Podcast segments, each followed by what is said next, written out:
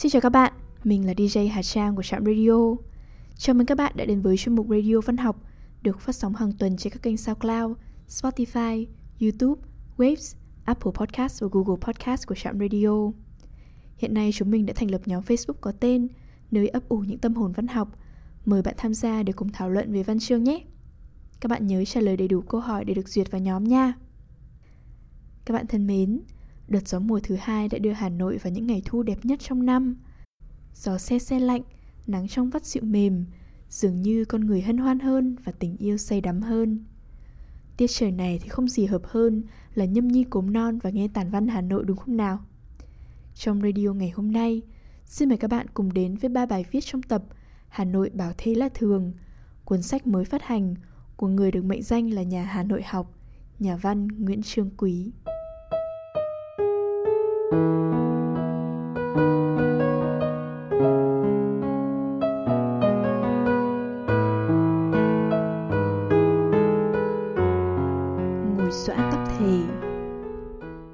Là một hành vi quá đỗi quen thuộc của đàn ông hiện đại không phân biệt vùng địa lý. Tóc vì thế cũng mau chóng dễ đổi kiểu, nhanh hơn cả mốt quần áo. Nhưng trong vốn văn hóa của người Việt, cái tóc là góc con người, nghĩa là đèo một ít ý niệm đạo đức, thành ra lại khá quan trọng khi bị người ngoài lấy đó đánh giá cốt cách. Nếu nhìn vào hình tượng đàn ông toàn cầu được các quảng cáo và phim ảnh trưng ra, dấu hiệu của một đô thị văn minh là có đủ số hiệu cắt tóc. Ngay trong thời chiến tranh, cắt tóc gợi nên một dấu hiệu thanh bình của đời sống chưa bị đạn bom tàn phá. Một vài bức ảnh của các phóng viên phương Tây đến Hà Nội thời chiến tranh cho thấy cái thành phố bí hiểm hồi ấy với thế giới hóa ra vẫn có hiệu cắt tóc. Dấu hiệu của một người đàn ông sống ở nơi bình yên là họ có mái tóc được chăm sóc, dù dài dù ngắn, sẽ ngôi vuốt keo bóng mượt hay lởm chởm phong cách rock. Con người ở những nơi ấy có đất thể hiện sự ý thức về cá nhân trong xã hội.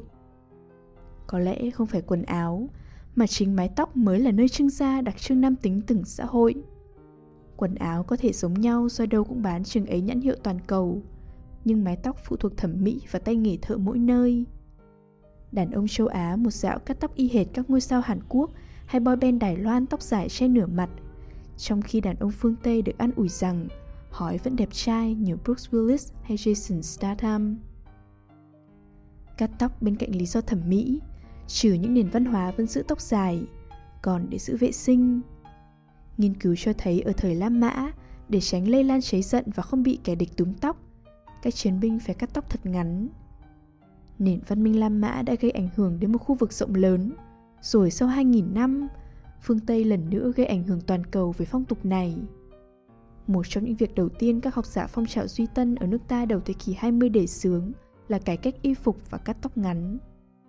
Nhạc sĩ Phạm Duy đã kể về tác động của hành vi này trong gia đình mình, khi bố ông là nhà văn hóa Phạm Duy Tốn, thuộc vào hàng những người như thế. Bố tôi là một trong những người Việt Nam đầu tiên cắt búi tó và mặc âu phục. Không biết lúc chuẩn bị cắt tóc, bố tôi có sai vợ lập bàn thờ để làm lễ xin tổ tiên tha cho cái tội tày trời như những người cùng cảnh ngộ hay không? Nhưng sau khi bố tôi cắt tóc, bà tôi buồn rầu và căm giận đến độ từ đó trở đi. Mỗi một buổi sáng vừa mở mắt dậy là bà tôi ngồi chửi con. Bà cứ ngồi ở đầu giường, không thèm đi xúc miệng vì muốn làm tăng ác độ của câu chửi. Kèm theo câu chửi là câu rủa. Đệm vào câu rủa là một cái bát đàn, loại bát bằng đất nung, rẻ tiền nhất, được bà tôi đập xuống đất vỡ tan. Rủa cho bố tôi chết. Lời rủa có vẻ hiệu nghiệm. Bố tôi chết trước bà tôi 2 năm. Bà là đại diện của một nền văn minh cũ, mang trong lòng tất cả những tín ngưỡng rất lâu đời và khó bỏ. Việc cắt tóc của bố tôi không chỉ là một hành động chống lại mẹ, nó còn là sự đả phá một kỷ luật đã có hàng mấy trăm năm, nếu không dám nói là cả nghìn năm. Phạm Duy, hồi ký thời thơ ấu vào đời. Câu chuyện đầy náo động của gia đình Phạm Duy phần nào thể hiện sự biến đổi không thể nói là êm ả của xã hội Việt Nam trong bước hiện đại hóa. Rõ ràng, việc cắt tóc không đơn giản là hành vi cải lương yếu đuối, mà thực sự đụng chạm đến một tín ngưỡng văn hóa, thứ có tính cội rễ sâu hơn cả tín ngưỡng tôn giáo. Nhân vật A Quy trong chuyện vừa của Lỗ Tấn cùng thời với Phạm Duy Tốn, không cắt tóc, mà cách mạng bằng cách quấn đuôi sam lên đỉnh đầu như nhiều người đàn ông làng mùi, để rồi khi hết cách mạng thì lại thả xuống. lỗ tấn diễu cợt sự cách mạng nửa vời của A Quy trong dụng ý góp phần chỉ ra những thói tật của một xã hội lạc hậu thủ cựu kiểm hãm con người. A Quy đã trở thành một tính từ để chỉ tính cách lấy phép thắng lợi tinh thần du ngủ bản thân trước những thất bại. Nhưng 135 năm trước thời Phạm Duy Tốn và A Quy, người Việt đã khẳng định đánh cho để giải tóc là một mục đích giữ gìn bản sắc văn hóa khi Quang Trung ban lời hiếu dụ tướng sĩ. Đánh cho để giải tóc, đánh cho để đen răng, đánh cho nó trích luân bất phản, đánh cho nó phiến giáp bất hoàn, đánh cho sử chi Nam Quốc anh hùng chi hữu chủ. Những lời hịch này đã góp phần khiến đạo quân Tây Sơn làm nên chiến thắng lịch sử trước các cụ kỵ tóc đuôi sam của A Quy. Tất nhiên, nước Đại Việt của quân Tây Sơn và Trung Quốc đời nhà Thanh năm 1789 khác với nước Việt thuộc địa và Trung Quốc năm 1924. Ở ngưỡng cửa cuộc tiếp biến văn hóa, mái tóc đã trở thành trận địa cho một cuộc chiến mới. Sau những xung đột cũ mới có phần gây tổn thương thế hệ cựu học, mái tóc cắt ngắn đã bổ sung thêm tính chất thời trang bên cạnh tính thưởng quy của nó. Đàn ông Việt Nam bỏ qua nghi thức đội tóc giả kiểu quý tộc còn rơi rớt ở vài thuộc địa Anh quốc, mà cập nhật thẳng thời trang tóc cắt cao và vuốt Byzantine như quý ông Pháp mẫu quốc. Mái tóc trải bồng bóng mượt đã thành một biểu tượng đầy ẩn ức về nam tính thời thuộc địa, hoàn chỉnh bộ dạng có đủ com lê, cà vạt, giày tây và mũ phớt. Nó đã thắng thế chiếc khăn đóng cùng mớ tóc búi tó của các cụ lý ông tránh sau những lũy che xanh. Có lẽ bà mẹ của Phạm Duy Tốn mang nỗi uất ức với người con trai cắt tóc lối Tây là vì sự nam tính của người gia trưởng không còn trong tầm kiểm soát của lề thói quen thuộc nữa. Chỉ một mái tóc cũng đủ gây bất an, xem ra triệt để hơn anh chàng A Quy bên tàu nhiều. Chính cháu trai của người phụ nữ bảo thủ này vài thập niên sau lại tỏ ra quyến luyến với mái tóc dài truyền thống của những người tình. Phạm Duy yêu Alice, một cô gái lai nhỏ tuổi. Ông duy trì mối tình ấy suốt một thời gian dài, để rồi kỳ vật giữ lại là một và tóc nâu khô, còn chút thơm tho, thả gió bay đi mịt mù, nhìn chúng xa cách. Ông vọng tưởng kỷ niệm qua câu ca dao, tóc mai sợi vắn sợi dài, lấy nhau chẳng đặng thương hoài ngàn năm. Trong cả trăm bài hát nhiều nhục tính của Phạm Duy, những bài hát về mái tóc này của ông lại tỏ ra trong trẻo, diễm ảo hơn hẳn và nằm trong số những bài ca được yêu thích nhất.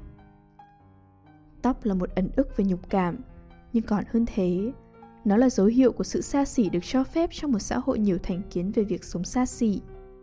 Có lẽ việc làm đẹp mái tóc theo cách truyền thống là thứ duy nhất không bị xếp vào sự xa đọa mà còn thậm chí được yêu cầu phải chăm chút cho dù nghèo đến đâu. Tục ngữ ca dao nhắc đi nhắc lại, cái răng cái tóc là góc con người, hoặc tôn mái tóc lên hàng đầu tiên, một thương tóc bỏ đuôi gà, chưa cả ăn nói mặn mà có duyên. Thơ mới dĩ nhiên chẳng bỏ qua việc tán tụng mái tóc. Tóc mây một món chiếc dao vàng, nhìn trùng e lệ phụng quân vương, màu thời gian đoàn phú tứ, Lấy từ điển tích, Dương Quý Phi lúc mới vào cung, tính hay ghen, bị đường Minh Hoàng đưa ra một nơi. Nhưng nhà vua nhớ quá sai cao lực sĩ ra thăm. Dương Quý Phi cắt tóc gửi vào dâng vua. Vua trông thấy tóc, thương quá, lại vời nàng vào cung chú thích của Hoài Thanh trong thi nhân Việt Nam. Năm 1953, dạp Siro ở phố Hàng Bài, Hà Nội chiếu một bộ phim Na Uy được quảng cáo ly kỳ. Một chuyện tình bên hồ, trong ánh sáng lung linh hớn hở, để tắt trong mây thu, của đôi thanh niên thiếu nữ băng khỏi thời gian sống trong cung đàn âu yếm, để tỉnh giấc trong tục lụy và nạn xa cõi thế. Tia sáng mùng 1 tháng 5 năm 1953 Bộ phim được đặt tên tiếng Việt là Tóc em chưa úa nắng hè. Tên gốc của phim nghĩa là Nàng chỉ khiêu vũ một mùa hè thôi. Phim đã đoạt giải gấu vàng Liên hoan phim Berlin 1952, thắng các phim đình đám khác như Rashomon, đạo diễn Akira Kurosawa, hay Khóc lên đi hỡi quê hương yêu dấu, đạo diễn Zotan Koda. Tên tiếng Việt của bộ phim xuất hiện trở lại trong một bài hát nổi tiếng sau này của Phạm Mạnh Cương, một nhạc sĩ gốc Huế. Vào đúng năm 1953 ấy, chàng trai 20 tuổi ra Hà Nội học trường cao đẳng sư phạm. Nhiều người biết bài hát Thu ca được chàng viết thời điểm này, lấy cảm hứng từ khung trời thu đất Bắc với những nữ sinh, làn môi cười thắm như cánh hoa đào. Gần 20 năm sau, Tóc em chưa úa nắng hè là tên một bài hát của Phạm Mạnh Cương được xuất bản, với lời ca gợi khung cảnh đầy nhục cảm. Em buông lơi tóc thề Tỉnh mình theo cơn lốc về Em như mưa nắng hạ Hôn bờ biển xanh sỏi đá Không biết ai là người đã đặt cái tên đầy hấp dẫn kia cho bộ phim ở một dạp chiếu bóng rất nhỏ của Hà Nội thời ấy. Bộ phim có nhiều cảnh khỏa thân táo bạo, ở thời điểm đạo đức xã hội Việt Nam vẫn rất khắt khe. Thật chớ trêu, sau ngày tiếp quản Hà Nội, dạp mang tên Kim Đồng, vốn ưu tiên chiếu phim thiếu nhi. Cũng vào khoảng thời gian 1953-1954, có một câu hát về mái tóc Hà Nội đi vào nỗi hoài niệm suốt hơn nửa thế kỷ sau. Hà Nội ơi, sáng huyền tha thướt đêm mê, tóc thề thả gió lê thê, biết đâu ngày ấy anh về. Bài hát hướng về Hà Nội của Hoàng Dương còn nhiều chi tiết khác, nhưng tính từ lê thê găm lại óc người ta một cảm giác hoài cổ đậm nét.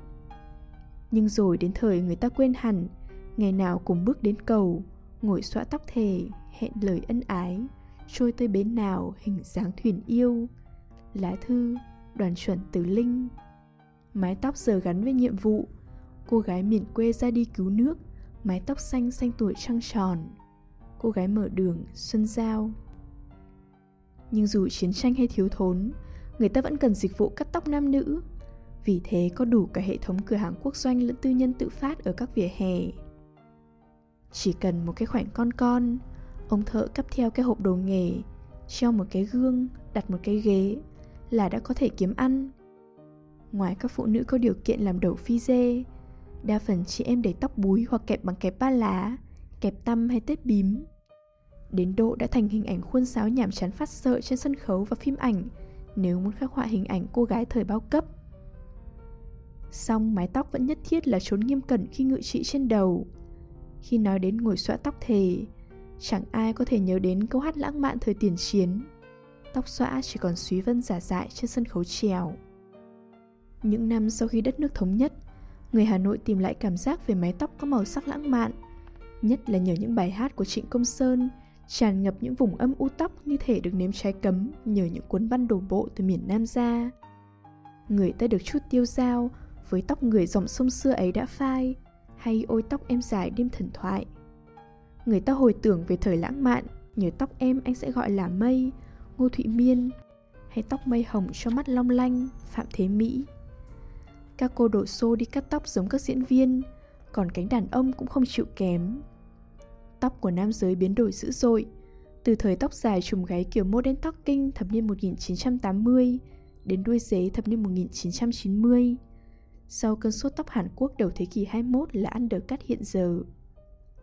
Tóc không chỉ màu đen như màu tóc của người Việt mà còn nhuộm đủ màu theo thời trang. Tóc đã bớt nghiêm trọng hơn xưa, trừ trong quân đội, công an và chốn trường học, những nơi đòi hỏi tính đồng phục. Ở chốn sau cùng, không nói ra thì ai cũng đồng tình học sinh nam phải cắt tóc ngắn. Tóc dài còn bị xem như đạo đức không tốt, con nhà không có giáo dục, thậm chí bị xếp loại hạnh kiểm kém. Nhưng tôi không biết liệu điều này có khiến các thầy cô giảng bài văn sử khó xử khi dạy đến phần chiến thắng mùa xuân năm kỳ dậu của Quang Trung không? Khi mà hai thế kỷ trước, người Việt đánh đuổi quân Thanh để giữ cái quyền để giải tóc trước tiên đó sao?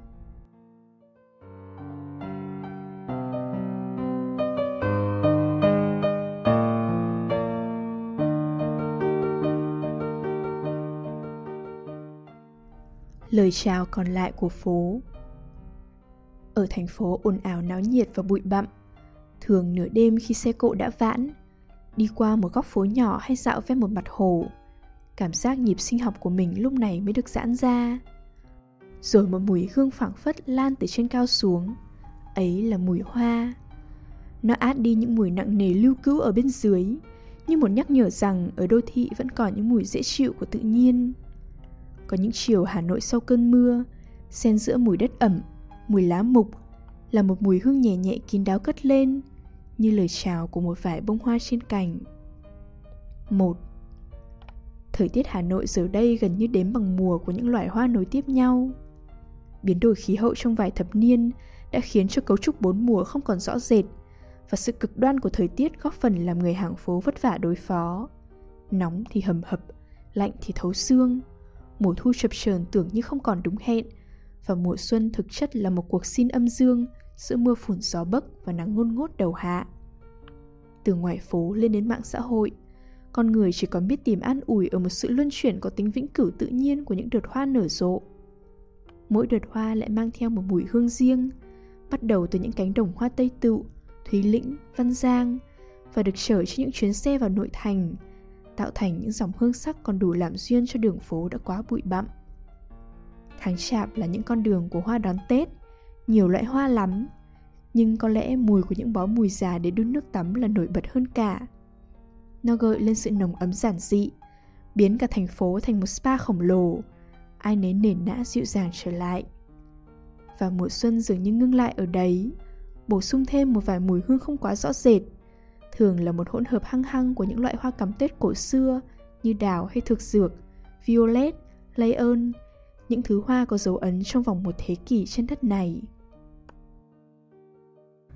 Giọng hương của mùa hè có mùi thơm của những loài hoa sẽ cho quả có vị chua, xấu, dâu da xoan, cũng là của hai loại cây trồng ven đường phố quen thuộc. Mùi thơm này ngan ngát, trong trẻo đúng như màu trắng dịu của hoa. Nở rất nhiều và rụng cũng nhiều, nhỏ li ti nhưng không muốn làm phiền người khác theo kiểu của những loài hoa rực rỡ khác. Những mùi hương của mùa hè xen kẽ mùi của mưa rào hay trong cái nóng ong ong đến vỡ mặt đường, giống như một loại tinh dầu tự nhiên gợi lại một cảm giác về một thứ quả đang dấm chín. Nhiều năm tháng, đời sống Hà Nội đã dấm những mùi hương thiên nhiên, tạo thành một ký ức mùi hương riêng biệt. Thứ ký ức không phải loại vận dụng lý trí để nhớ, mà bằng cảm giác. Chưa thấy hoa đâu, nhưng đã cảm thấy mùi thơm như lời chào từ xa, như một người cố gắng trao gửi sự thân mật, hiếu khách. 2. Qua một ngày vất vả, Hà Nội vẫn dành ta, chọn chiều hương êm ả, từng ngọn cỏ hơi mưa, có đời ta ở đó. Chiều, Lưu Quang Vũ Cứ kể thế này thì sẽ dễ đoán. Mùi hoa ngâu trong mưa thu, chưa kể mùi cốm, mùi bưởi, kéo dài sang đông lại có mùi hoa sữa nổi bật trong gió lạnh. Tự chung lại, chúng làm cho phố phường Hà Nội có cá tính hơn hẳn. Chúng làm người ta quên đi một chút những nhọc nhằn, phiền muộn thường nhật. Nhiều thập niên, hoa sữa chẳng hạn, đã được coi như một lời chào nồng hậu của đường phố Hà Nội. Đường phố vắng, lời người nhỏ nhẹ và mùi hoa thơm đủ mạnh. Thơ ca đã ấn định vai trò lời chào của hoa sữa. Nhưng khung cảnh đã thay đổi. Giờ đây, phố Hà Nội hiếm khi vắng, thường trực là tiếng ồn của các phương tiện giao thông cơ giới trong bầu không khí ô nhiễm. Và trên cái nền đó, lời ăn tiếng nói của người đường phố cũng to hơn trước. Nhiều khi hệ thống tiếng ồn làm cho thính giác người Hà Nội bị kém dần, họ phải nói to hơn để nghe cho rõ. Như để đua tranh với sự khuếch đại toàn thể ấy, mùi hoa sữa giờ nồng nàn quá đậm đến mức gây ác cảm. Đơn giản là vì chúng được trồng quá dày. Chúng bột phát thành một mùi thơm quá lẳng lơ, quá áp chế. Trên báo chí và mạng xã hội, cuộc tranh cãi về hoa sữa kéo theo sự ngờ vực về giá trị của khung cảnh đô thị Hà Nội – những bài ca về loài hoa này bỗng nhiên vô duyên khi chúng ca ngợi một mùi hương quá nồng trong bầu không khí ô nhiễm và khói bụi chật trội. Mùi hương bỗng lạc cảnh, như thể ở sai chỗ khó ngờ. Xét cho cùng, mùi hương nào cũng vô duyên khi quá đậm đặc trong một tổng thể quy hoạch xấu. Lời chào giờ đây trở nên quá to, cũng như mùi hương quá gắt, như một cặp bài trùng ô nhiễm tiếng ồn và mùi. Cho dù so với mùi hoa sữa chỉ đậm vài ngày, thì mùi sông tô lịch ô nhiễm quanh năm còn khủng khiếp gấp bội. Nghĩ một cách tích cực thì mùi hương hoa, suốt cục là thứ tự nhiên nhất mà con người ít can thiệp được. Nếu không còn cây, hoa và mùi hương của chúng, Hà Nội dễ khiến người ta tưởng đấy là một đô thị chen trúc bê tông nhôm kính, bên bờ những con sông ô nhiễm đầy mùi hôi. Vì thế, chút hương quá đậm của mùi hoa có vẻ như một sự phản ứng có tính khắc phục. Nếu chúng ta chặt bỏ hoa sữa cũng như từ chối một phần cá tính đường phố Hà Nội, cũng chỉ làm phiền vài ngày nở rộ. Cũng chẳng biết chúng ta có giống những người Trung Quốc từng phát động phong trào diệt chim sẻ ở thế kỷ trước không? 3. Một người bạn lo một điều, sẽ đến lúc xã hội Việt Nam sẽ lấp đầy các khoảng không đời sống bằng các thiết chế tiện nghi. Rồi các mùi dễ chịu như mùi của món ăn ở các khu chợ, mùi hương hoa dọc những con đường chỉ còn trong ký ức những ngôi chợ đã dần nhường chỗ cho các trung tâm thương mại. Những xe hoa thôi tập kết về các chợ, các cửa hiệu bán hoa kiểu Tây cũng nhiều hơn trước. tiện lợi đóng gói hợp thời trang hơn. Ngay chính thứ hoa vẫn còn được bán rong ruổi cho những chuyến xe đạp dọc phố. Khi trồng ở ngoại thành cũng rơi vào tình trạng phun đẫm thuốc trừ sâu, khiến cho chúng trở thành thứ không còn tự nhiên như phần thưởng quý giá của đất trời. Vì thế, mùi hương hoa của những cây bóng mát ven đường vẫn còn níu kéo vẻ tự nhiên. Chúng là căn cước thiên nhiên của thành phố, phần đáng yêu mà giản dị còn lại của thời, hoa bưởi thơm cho lòng bối rối. Phan Thị Thanh Nhàn Cây bối rối thuở nào đó, hình như chúng ta cũng đang đánh mất ở ngày hôm nay. Những mùi thơm rửa quá dạn dĩ và phô trương, nhưng rất nhiều cây hoa sữa bị trồng dày đặc không cần tính toán. Thay vì điểm suyết vài cây trên một tuyến phố, người ta trồng ồ ạt, thậm chí còn lan rộng ra các tỉnh khác. Mùi hương bỗng giống lời trèo kéo khách qua đường lạ lơi hơn là một nụ cười ý nhị. Chẳng khác nào chúng ta ra sức cổ vũ và xuất khẩu sự thanh lịch mà chẳng biết nó cần những điều kiện thực tế nào để tồn tại. Hà Nội có tiếng là nhiều hồ nước và các con đường hay được trồng cây xanh, nhưng tỷ lệ đất cây xanh trên đầu người thấp so với nhiều thành phố trên thế giới. Tuy nhiên, mùi hương hoa của những loại cây Hà Nội đã góp phần mở rộng vùng ảnh hưởng của cây xanh. Giống như một lời chào, có khi dịu dàng, có khi vồn vã quá. Mùi hương cất lên tiếng nói trước khi người đi qua phố nhìn thấy bóng cây. Nhiều thập niên, các nhà thơ, nhạc sĩ đã dùng lời chào này như một lời nói đầu trong một thiên tình sử với Hà Nội. Ai sẽ viết tiếp chúng nếu như họ không có được niềm tin về giảm thiểu ô nhiễm, về quy hoạch cây xanh và tinh tế hơn, quy hoạch những mùi hương. Thiên tình sử chẳng biết có đi được tới cùng, hay cứ mãi là những trang giang dở.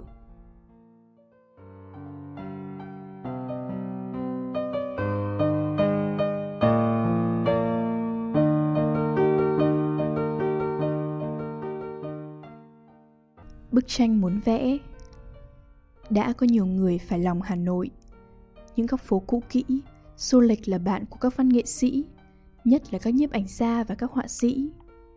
Nếu bạn là một họa sĩ hoặc đơn giản là người thích vẽ, sống ở Hà Nội, bạn hẳn từng một lần vẽ phố. Tất nhiên không phải ai cũng chọn việc vẽ phong cảnh, lại còn là phong cảnh một nơi duy nhất làm sự nghiệp chính, nhưng họ hẳn có một đam mê cho việc đó. Đã có Bùi Xuân Phái làm nên một Hà Nội nữa trong tranh của ông, để rồi tạo nên một nguồn cảm hứng suốt nhiều thập niên. Có một ước vọng ẩn đằng sau những bức tranh vẽ Hà Nội, đa phần là vẽ những cảnh đẹp hoặc có phẩm chất đẹp theo những tiêu chí mỹ học chung, là tạo ra một Hà Nội thứ hai có chất thơ trong thế giới tinh thần. Điều này cho thấy tâm thế chịu ảnh hưởng của chủ nghĩa lãng mạn vẫn ngự trị cách nhận diện Hà Nội. Chúng có một cội rễ gần với những trào lưu mỹ thuật từ thời chủ nghĩa khai minh – thời những ý niệm lãng mạn lớn mạnh cùng sự phát triển của tầng lớp tiểu tư sản thành thị, kéo theo là những sự ổn định thiết chế của một đô thị phương Tây phổ quát. Dĩ nhiên các đô thị Á Đông cũng có những thiết chế riêng. Các khung cảnh trên bến dưới thuyền, lầu gác phố đông trong tranh khắc hay quốc họa của Trung Quốc, Nhật Bản đã gây ảnh hưởng đến xã hội Việt Nam. Chúng là những nền tảng để một đô thị như Hà Nội thành một đối tượng của hội họa khi người Pháp đến và sự có mặt của trường mỹ thuật Đông Dương trong xã hội – khi hàng trăm họa sĩ và kiến trúc sư được đào tạo theo thẩm mỹ bắt nguồn từ cái nôi Paris. Lẽ dĩ nhiên khi đến Hà Nội, các tư tưởng thẩm mỹ đã tìm cách hòa trộn với văn hóa bản địa để tạo ra một trường phái Đông Dương. Những thế hệ họa sĩ ghi lại khung cảnh Hà Nội ngay từ đầu đã xác định một dấu vết của chủ nghĩa ấn tượng, diễn đạt cảm xúc chủ quan trên nền cảnh thực địa. Thay vì chọn một cách thể hiện hàn lâm, các bức tranh Hà Nội suốt nhiều thập niên đã chọn lấy những lát cắt đời sống và nhà cửa của thành phố này. Lối thể hiện đó dường như phù hợp với sự đổi thay không mấy khi đồng bộ của Hà Nội. Các sự đổi thay chồng lớp lên nhau, tạo ra những trầm tích của các thập niên phát triển.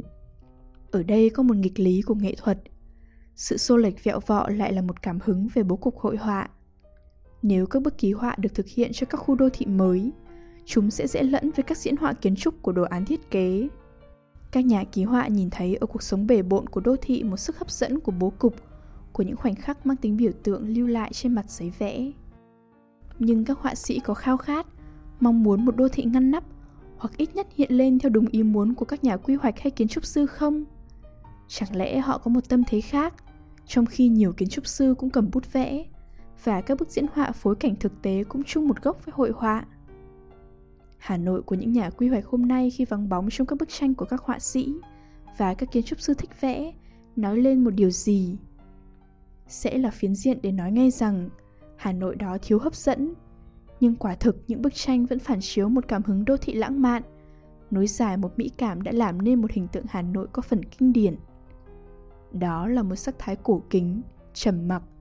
Mỗi bức tường gạch hay gốc cây sần sùi đều có khả năng kể về một quá khứ biến thiên, một hành vi văn hóa đã diễn ra. Người Hà Nội cảm thấy giá trị của họ được tồn giữ chính là nhờ những trầm tích ấy. Họ tự hào và yêu mến một hình ảnh Hà Nội ngàn xưa được lưu truyền qua nhiều niên kỷ. Họ giống như các nhà văn, nhà thơ hay nhạc sĩ có chung một mối hoài cảm về Thăng Long kẻ chợ, nơi tạo ra một diễn ngôn về cái đẹp vĩnh cửu. Các họa sĩ khi lưu lại hình ảnh phố xá, họ có chút ích kỷ của kẻ muốn chế ngự thời gian.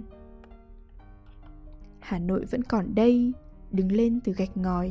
Hà Nội đang rầm rì, đi trong từng ngõ tối. Đêm Hà Nội 1950, chính hữu. Trong những thập niên chiến tranh, hình ảnh Hà Nội mang một ám ảnh về sự mất mát đứng lên từ gạch ngói. Sự mất mát này không chỉ ở những giá trị vật thể của không gian kiến trúc, mà còn là dự cảm về sự ra đi của một không gian văn hóa cũ gắn với khung cảnh ấy. Những con đường phố dài nghe xấu dụng như trong bài thơ của chính hữu, chứa một phần hồn cộng hưởng với những bài hát, áng văn, bức tranh, bồi đắp lên cảnh vật đô thị một hệ thần kinh nhạy cảm mà mỗi người sáng tác về Hà Nội có thể chạm tới dù chỉ bằng những nét sơ phác. Chủ nghĩa lãng mạn bắt dễ ở Hà Nội cũng nhờ những biến động thời cuộc.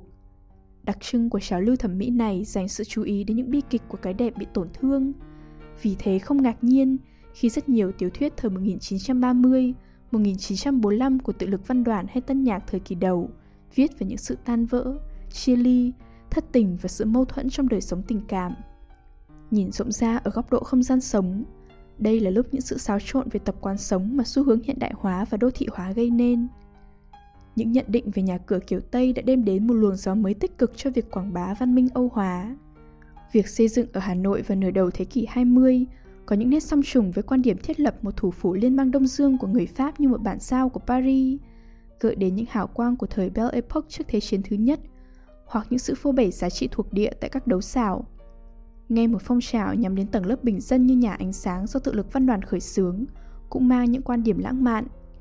Cho dù nằm trong chủ trương của nhà nước thuộc địa hay sự ý thức của tầng lớp tư sản dân tộc đang lên, việc dựng nên một Hà Nội có một tinh thần chiết chung pha trộn Đông Tây. Các cuộc chiến tranh và kiến thiết sau đó dưới chính thể xã hội chủ nghĩa tiếp tục củng cố tinh thần này. Trong tâm trí những người Hà Nội một thời gian dài, họ vẫn động lại một cảm hứng lãng mạn của những ánh sao đêm. Từ bao mái nhà đèn hoa sáng ngời, bầu trời thêm vào muôn vị sao sáng.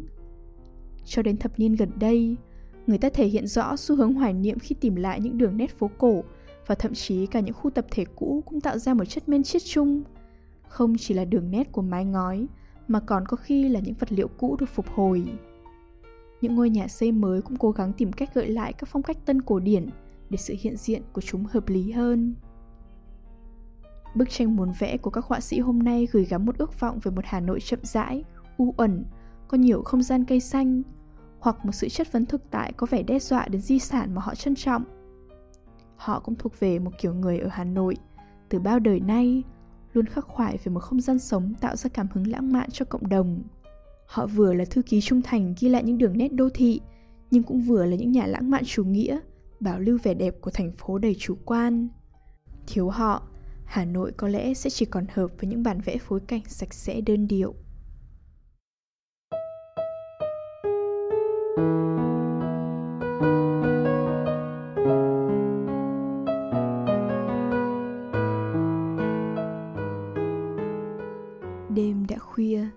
Thời lượng của chương trình đến đây là kết thúc.